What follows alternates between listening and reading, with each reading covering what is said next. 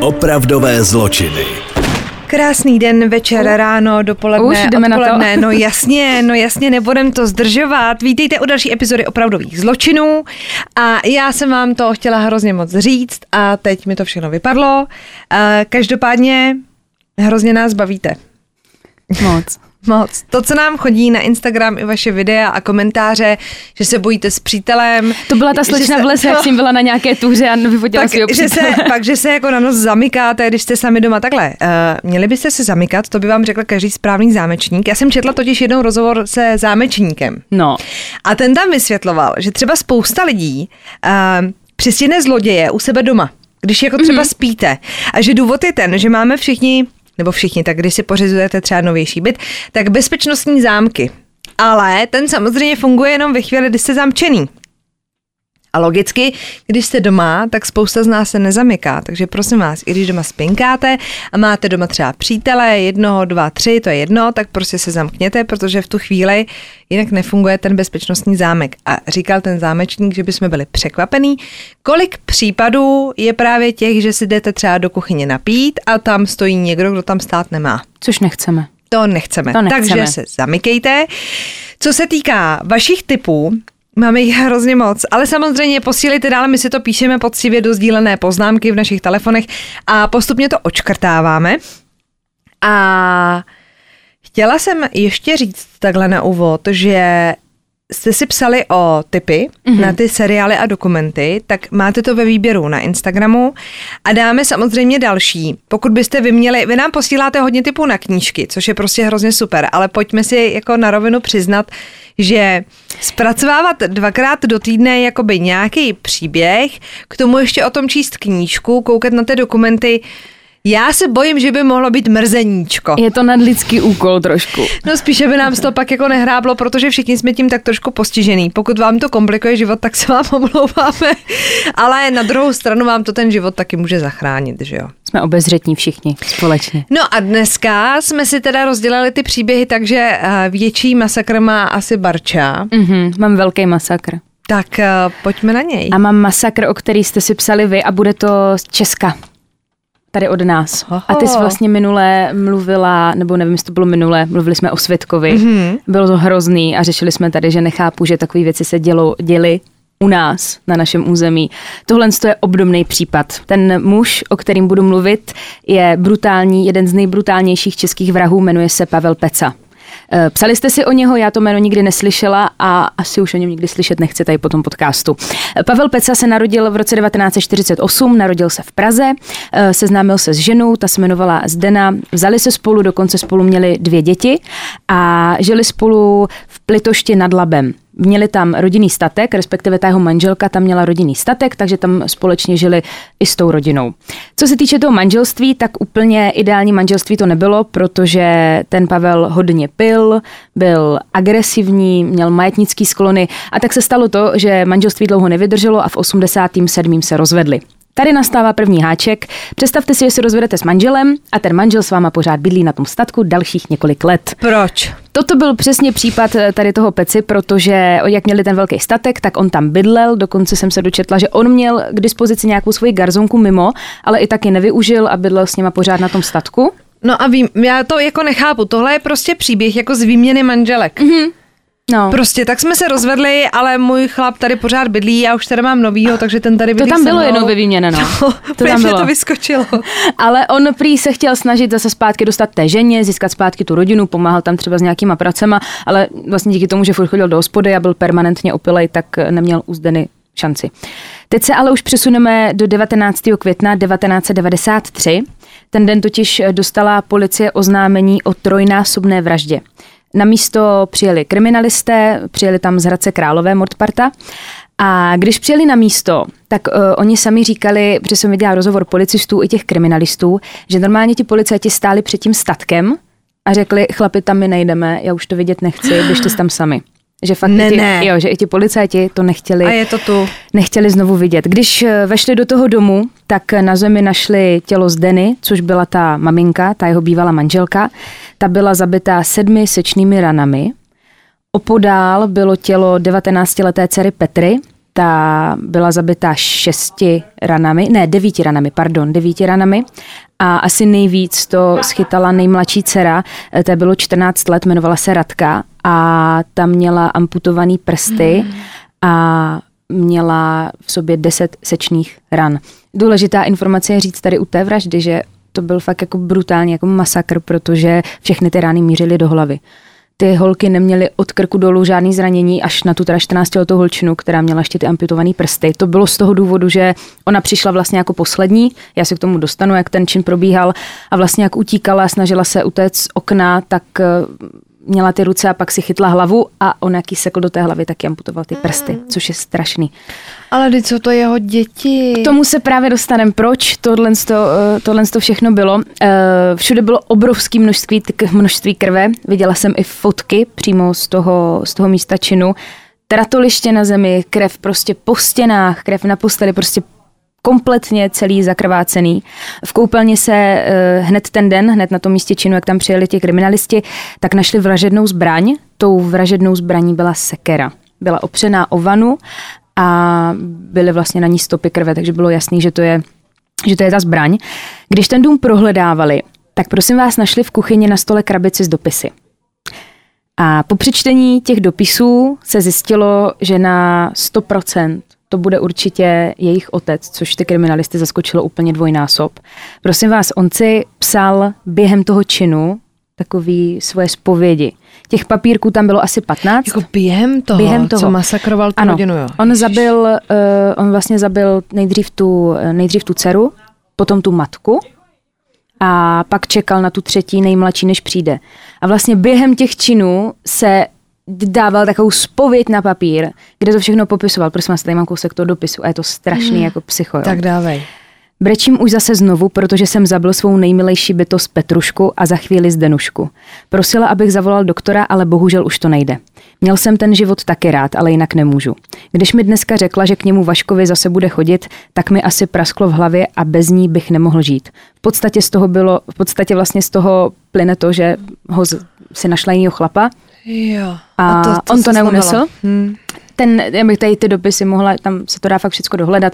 V podstatě tam pořád jako popisuje, jak ho to jako mrzí, pak vlastně, když zabil tu poslední dceru, tak tam popisuje, jak zabil svoji jako radušku nejmilejší, prostě je to hrozný psycho, je to hrozný, když tak si to můžete přečíst celý.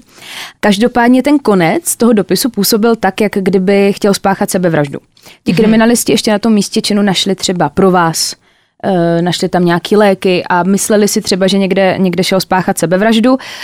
Hnedka v ten moment začal rozsáhlý pátrání, co si přečetli tady ty dopisy a stal se vlastně hlavním podezřelým. Našli ho hodně brzo, bylo to myslím už hned v ten den, protože dostali echo, že sedí v hospodě nedaleké a zatkli ho, nekladl u toho zatýkání absolutně žádný odpor, mm, říkali, že pořád jenom brečel, ale ne, že ho to mrzí ten čin, ale jako sebelítost že to je jako chudáček a, no a že to měl fakt jako těžký a že to musel udělat. Během toho výslechu tak všechno řekl, jak to bylo a podle výpovědi teda to bylo tak, že ten osudný den šel po práci do hospody, tam vypil tři, čtyři piva a jel domů a těm chlapům v hospodě řekl, že si musí doma vyřídit něco důležitého. V tu dobu byla doma jen matka a starší dcera a ještě dodám, že na tom statku vlastně bydlela i jeho tchýně a vlastně bratr té zabité Zdeny. Jo, že tam jako bydla takhle rodina. On přišel domů, byla tam teda jenom ta jeho manželka bývalá, byla tam ještě ta starší dcera, té bylo 19 let a oni se začali hádat s tou ženou. A ta žena mu řekla, že si našla nového partnera, že to vypadá, že s ním jako začne žít a podobně, podobně. On se naštval, odešel, odešel vlastně na dvůr a tam vzal sekiru. Ještě bych chtěla říct jednu děsivou věc, že oni tam popisoval ten její brácha, tak popisoval, že pár hodin před tou vraždou, nebo bylo to maximálně 24 hodin předtím, tak normálně ten Pavel si zkoušel prostě sekirkou do polen, mlátil celý den. A teď ta, jako ta tchýně si říkala, jako proč to? tomu se říká štípat dříví, ne? No ale on to, on furt do jednoho místa a furt do jednoho špalku. Že se pokoušel jako trefit, aha. Jo? No, a právě no, si jako no, říkala, proč si... jako dřevo bylo, nebylo vůbec potřeba tam štípat dříví a on furt do toho jednoho polena furt dával prostě rány. No a teď a mi... byl úplně mimo a jenom se koukal no a jenom sekal. Teď si řekněte, jako pojďme si říct všichni, Co s tím jako uděláš? Chápeš, jako ten No. no, chlap tam s tebou žije, přijde No ti to divný. A teď si jako můžeme všichni říct, no a to byl ten moment, to bylo jako divný, jasně. No ale co jako uděláte? Hmm. Jako řeknete mu, jako proč to děláš, nebo budeš... Jako... Já bych se ho zeptala, proč to dělá, což ona udělala, ale nemohla tušit, že si tam zkouší třeba potenciálně vraždu, kterou spáchá za 24 hodin, že jo? No. No, takže vzal tu sekeru a to už jsem vlastně popisovala, že nejdřív zautočil na tu dceru Petru. V ten moment byla matka v koupelně a ta matka vlastně pak vyšla z té koupelny, viděla tu zabitou 19-letou dceru, tak prý ho údajně ještě jako prosila, ať zavolá doktora, ta holka už byla mrtvá, měla úplně rozmašírovanou hlavu. Prosila ještě, ať zavolá jako doktora a prosila ho jako o život, ať to nedělá a on vlastně zabil teda i tu svou bývalou ženu. A sám teda řekl, že přemýšlel, jestli tu nejmladší dceru nechá naživu.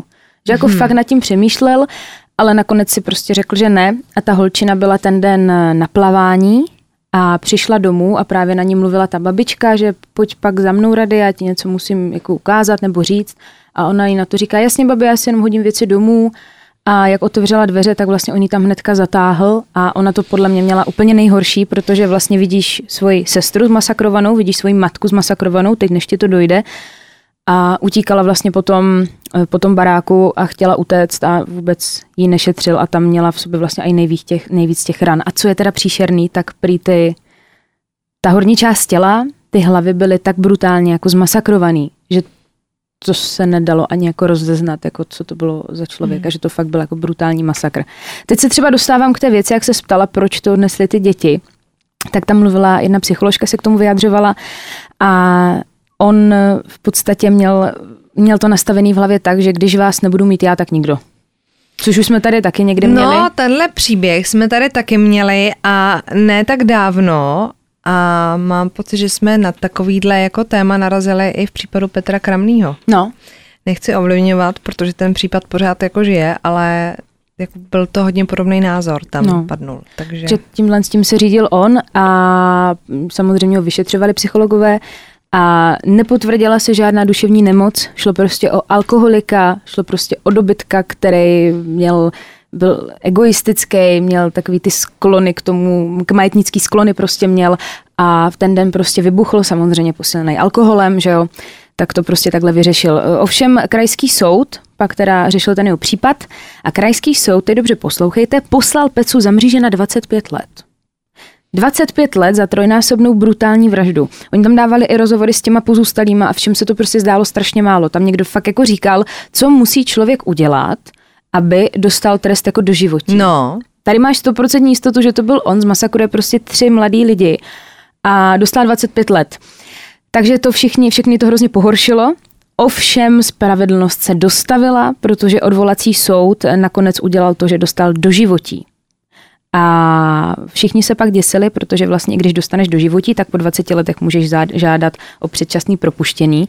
A on už to nestihl zažádat, protože zemřel po 19 letech v kriminále.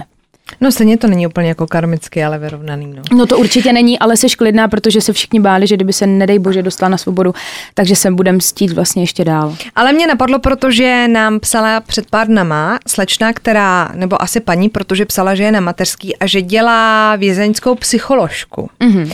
A vysvětlovala nám tam, že my jsme se u nějakého dílu bavili o tom, že někoho brzo pouštěj, jako z vězení, což by byl takovýhle případ. A ona nám tam právě popisuje, že když je ten člověk nějakým způsobem tak jako když někoho zabijete, tak asi jste jako chorý, prostě tak není to v pořádku. Takže pak spousta těch lidí putuje a teď doufám, že to nepodělám do detenční vazby, kde mm-hmm. s váma jako pracuje někdo jako na psychické nápravě. Jo.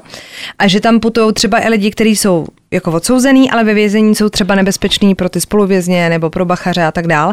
Ale jestli se pletou, protože už nás poslouchá spousta i jako nám píšete, že jste třeba kriminalisti, tak jestli k tomu má někdo jako odborný názor a tady neplácáme jako do vody, tak eh, jako co se musí stát, nebo jaký jsou podmínky toho, aby člověk dostal jako do životí, když tady máme jako trojnásobnou vraždu mm-hmm. a i lidsky, když se na to, já vím, že asi u toho soudu se nedá úplně jako lidsky na to pohlížet, tak je to jako podle zákona, ale tak zabil tři lidi, tak proč jako nedostal třeba hned? No, oni dokonce říkali ti kriminalisti, že kdyby byl trest smrti, tak budou bojovat za to, no. aby dostal trest smrti. Já si myslím, to není tak, víš co, když někoho zabije člověk jako v afektu, tak jo, můžeme tady nad nějakým polepšením jako polemizovat, ale tohle, pokud ten člověk zabije vlastní děti, jakože vlastní hmm. děti, hmm. takhle brutálně, tak si myslím, že tady není vůbec o čem mluvit, ten by měl vyset v průvanu. Tak pokud by k tomu měl někdo nějaký jako odborný názor, budeme za něj určitě rádi. A ještě jenom dodám, uh, podívej, vy co máte jako silný žaludek, mě to teda, mě moc věcí jako Mm, jak to mám říct? Ne, tohle snesu případy... hodně, jakože fakt jako snesu hodně, je hodně, ale v tomhle případě jsem se dívala, tam eh, je vlastně rozhovor, je tam ukázka, kdy vlastně jde ten bratr té zavražděné a strýc těch dvou holčiček, kde vlastně ukázat eh, ten statek, kde se to stalo, jdou vlastně dovnitř s kamerou a on vlastně říkal, že po té vraždě je odvezli na pitvu a podobně a až měsíc po pohřbu se oddělali pásky vlastně z toho domu. Takže oni až měsíc potom tam mohli jít a oni to museli uklízet. Oni ne, museli prostě uklízet děsivý. prostě tu krev a všechno okolo. A ten pán právě tam jako ukazuje, kde ležela ta, kde ležela ta a úplně se tam zhroutí, což se jako nedivím a je to, je to hrozný se na to dívat. Takže je, kdybyste děsivý. chtěli a můžete najít i fotky, takže nepapatu toho. Tak uh, já půjdu do zahraničí, jo? Tak jo. Já mám příběh, který, o který jste si teda nepsali. Já jsem na něj narazila v rámci zahraničního podcastu. Pokud byste chtěli, no tak ono jako těch uh, zahraničních podcastů v angličtině o kriminalistice je spousta. Evidentně jako třeba ty amíci v tom jako víc jedou. Tak jsem narazila na příběh o Natalie Grace. A byla jsem tak strašně v šoku, že jsem si říkala, že to sem patří a musíte to slyšet.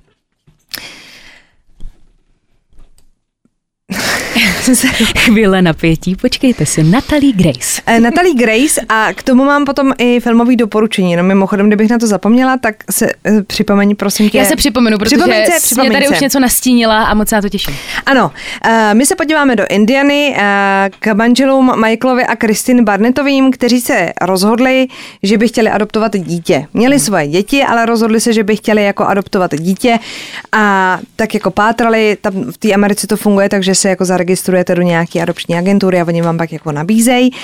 A v roce 2010 chtěli adoptovat holčičku z Haiti. Mm-hmm. Ale tam se jim to trošku zkomplikovalo kvůli tomu zemětřesení, který na Haiti v roce 2010 bylo, takže mm-hmm. tam to potom nějak jako Není, jako nenašla jsem, ani jsem potom jako víc nepátrala, jestli prostě té holčičce se něco stalo, nebo prostě to nebylo jako vhodná chvíle, protože měli jiný starosti na Haiti v tu dobu. Ale je to taky ten osudový moment, který vám prostě změní život.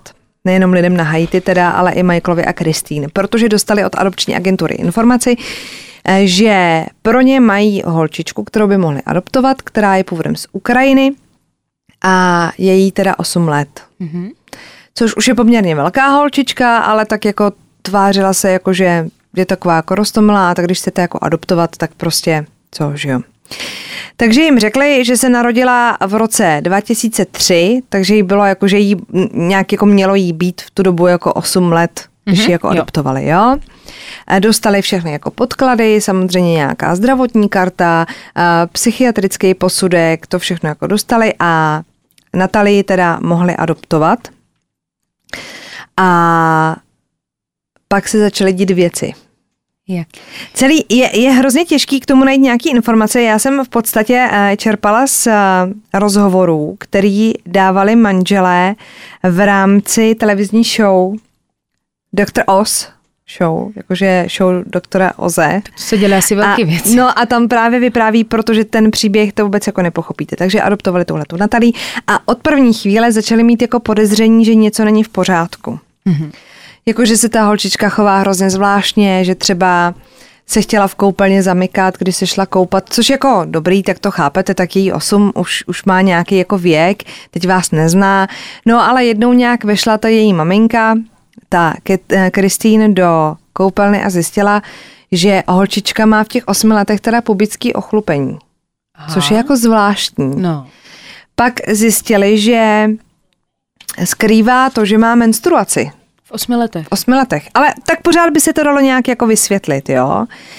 Jenomže pak ji Michael, což teda byl její nevlastní otec nebo adoptivní otec, přistihl, jak lije Pine Sol do kafe Christine, googlovala jsem se Pine Sol a Pine Sol je čistič, něco jako je naše třeba Savo, svoní borovice. A on se jí zeptal, co jako dělá. No. Tak chápeš, tak osmiletá holka, a- ale je prostě Savo do kafe manželce. Tak a ona mu řekla úplně klidně, pokouším se vás zabít. Ne. Jako opravdu, true Jako normálně- prostě.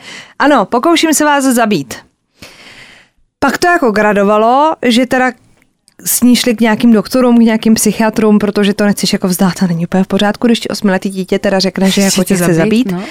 No a ona přiznala u těch doktorů, že si píše deník, ten deník tam pak jako přinesla a v tom deníku si představovala způsoby, jak jako zabije celou tu rodinu, včetně svých bratrů.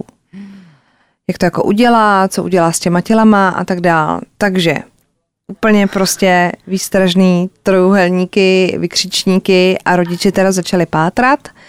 No a ve finále se ale ukázalo, milí zločinožrouti, že milý holčičce není 8, ale jí 22 let. To ne.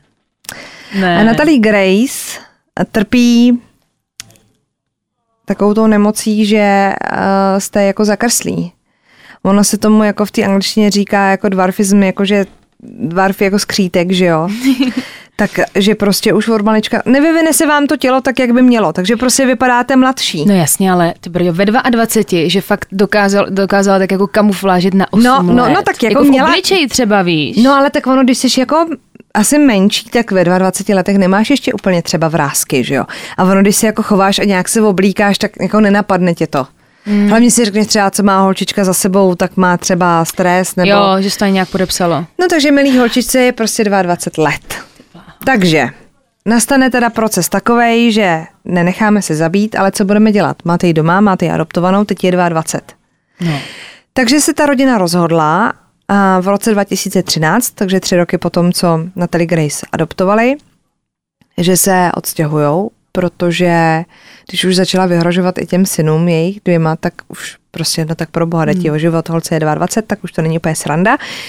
Takže se odstěhovali do Kanady, Mhm. mm-hmm. celá rodina. Natalii nechali doma. Dobrý, už jsem se lekla, že Natalie- ale, ale a ten táta právě říká v té show, že jí pomohli najít jako vlastní byt, blízko toho města, blízko té mm-hmm. Indiany, kde žili, že jí zaplatili za první tři měsíce jako nájem, a pomohli jí jako se vším, sociální pojištění. Tak to jsou hodní, že v tom Nakoupili nenechali. jídlo, postarali se jako oni, mm-hmm. ale jako sorry, chceš nás zabít, nechceme s tebou žít. Takže se odstěhovali, ale evidentně je to jako postihlo, protože v roce 2014 se rozvedli. Aha. Mohlo se stát cokoliv, třeba je to nějak jako zasáhlo, jo. Ale teď teda přijde další bizár, takže rodina teda to přežila, rozvedli se dobrý mm-hmm. a ukázalo se, když jsem jako zapátrala, a zapátral i doktor Os, že tři roky potom, co se odstěhovala rodina do Kanady, v roce 2016 si adoptovala Natalie nová rodina. Jakože, cože? Ne. Takže Natalie žije stále blízko Indiany a s novou rodinou. Není to tak, jako že by ji asi adoptovali, ona jako tváří se to tak, že jako ji neadoptovali jako dítě, ale jako adoptovali, tak já nevím, tak je jí 22 let, tak že se o ní jako starají jako asi pěstouni, jo. Teď se zvedla hrozná vlna jako té veřejnosti, která jako to řešila, jako tak co teda No. s tou holkou jako je, nebo a tak je teda blázen a teď, že ta nová rodina se jako nebojí, že je teda jako zabije ta holka, nebo co se jako bude dít. No a skončilo to tak, že milá Natalie Grace dala Michaela a Kristin k soudu za zanedbání péče. Ne, to to. Jo. A ten soud ty jak dopadl? Prosím vás, a ty soudy se teda chvilku táhly. Prostě, ale jako chápete to, že si se myslím, že- bavíme o 22-letý holce, která se tvářila, že jí je 8, všechny prostě podvedla, chtěla je zabít. A ve finále skončíte Seš u soudu za za to, že, a tak v Americe je možný úplně všechno, mm. ale skončíte u soudu za to, že jste zanedbali péči o to dítě. Já bych spíš žalovala tu čubu. Ten jako, soud- být těma manželama. Se táhnul do ledna 2020. Co? To je... Ano, ale teda oba dva teda bývalí manželé teda a, byli zproštěni viny, protože to je Tady prostě se není o čem bavit. Hlavu. Díky bohu. A, dokonce teda v té televizní show Michael řekl, že pochybuje, že je Natalie Grace z Ukrajiny, že si myslí, že to je celý jako vylhaný, že neměla ani přízvuk a že když si ji třeba ptali na Ukrajinu, tak by nic jako nevěděla, což třeba když jako údajně měla do těch sedmi, osmi let žít na Ukrajině, Co si pamatuješ, že jo? tak si něco jako, no tak minimálně jako Mě něco hrozně jako zajímalo, jak dokázala, protože říkala, že dostali ta rodina, dostali nějaký informace o jejím zdravotním stavu, karty. No Víš, a jako prostě tohle, u toho to, jak dokážeš evidentně, jako... No ale já jsem, když jsem si četla o té nemoci, tak ono v podstatě, to asi jako když nepátráš cíleně, že bys měla podezření, tak trpíš nějakou nemocí a ta nemoc, jako na tu nemoc se dá svíst spousta věcí. Jako evidentně musela mít v údajných osmi letech třeba vyvinutý Teď to vyzní jako blbě, jo, a tak je to jako holka, tak jako pohlavní orgány, tak když jdeš doktorovi, tak to jako pozná, že třeba hmm. už jako můžeš mít děti nebo vaječníky, máš jako plnohodnotný, já nejsem doktor, že jo, ale asi víme, ví, víte, jak to myslím. No vím. No a aby toho bizáru nebylo málo, tak se Ještě k celému přilož. případu chtěla vyjádřit i Natalie Grace. A to si pozvali do show, která bude vysílená až v listopadu. Teď, ale, to bude, jo. no, ale unikly z toho jako informace do magazínu People. A Natalie tam právě říká, že ji teda osočili, že je chtěla zabít, že lhala ohledně svého věku a že je terorizovala a že nic z toho není pravda. A to jí budeme věřit. A údajně teda se do ní pustí ten moderátor s tím, že to je teda Dr. Phil, oni tam mají evidentně televizní show, takže Dr. Phil ji bude zpovídat. A on teda tam má na návštěvě tu Natalii i tu její jako rodinu adoptivní, mm-hmm. kdy ona se drží za ruku té mámy. Takže úplně jako hra, hra. Podle a- mě ta rodina musí být taky migla, ale... No a on jí tam říká, že jako proč by si to jako vymýšlela ta rodina že přece tak jsou na to nějaký jako posudky, že jí teda je, kolik jí je, ona to všechno popřela a on v podstatě se vyjádřil v tom smyslu, že teda doufá, že ta nová rodina nezjistí, že je ďábelská, počkej, ďábelský psychopatický démon, který je přišel zabít. Tak tohle jako řekl. Wow. No, tak a, tahle ta show se bude vysílat 7. listopadu, to jen tak jako mimochodem. A, Na to se budeme dívat. To a, chceme vidět. a teď přijde ten filmový tip a je až strašidelný, jak moc je to pravdivý a jak nám to mohlo utíct. Já jsem to vůbec ten, nevěděla. takhle, Ten film, my, my dvě jsme ho viděli, vy jste to možná taky viděli. Jmenuje se Orphan, čili sirotek. A je to přesně na tohle téma, přesně s touhle holkou. Je to tam takový trošku rozvedený, samozřejmě, že ona se Taky snaží tam, svádět toho no, ale a tak chtěla dále. zabít ty, chtěla zabít ty No. sourozence. A je to přesně ono. Jako, A je to přesně ono. Takže adoptuješ- pokud třeba dneska večer nemáte co dělat, můžete si pustit sirotka. Hej, chápeš to, adoptuješ 22 letou holku, jdeš s ním do televize. Děl- Já, já, tohle, já nepochopím, Ne, to- já nepochopím jako, a ona lidský myšlení jako v určitých jako momentech. Takhle, uh, v tomto případě všichni přežili. Ne, neměli jsme tady moc jako případů, kdy všichni To ne, přežili. to ne. Takže zatím to dobře dopadlo. Držíme pěstinové rodině Natalie Grace. Hele, i kdyby to nebyla pravda, tak i kdyby jí bylo 8, ve chvíli, kdy vás chce zabít tím, že vám naleje nějaký sérej do kafe a ještě vám Pryč. řekne, že vás chce zabít, Ty půjdeš. tak proč si jako někdo adoptujete? Ne, ne, ne. Vůbec, vůbec. No jo, děti no. jsou krásná věc. Takhle, kdyby si jednou o, chlapa, tak samozřejmě my ženský jsme naivní a když je chlap hezký, tak mu spoustu věcí odpustíme, ale u cizí dětí já nevím, no. No doufejme, že tady ten příběh nebude pokračovat dál s tou novou rodinou. Ano, doufejme, že už se v našem podcastu nikdy Natalie Grace neobjeví. Doufejme, Tím bychom to mohli uzavřít. Mějte se nám krásně. Pa, pa, pa. Ahoj.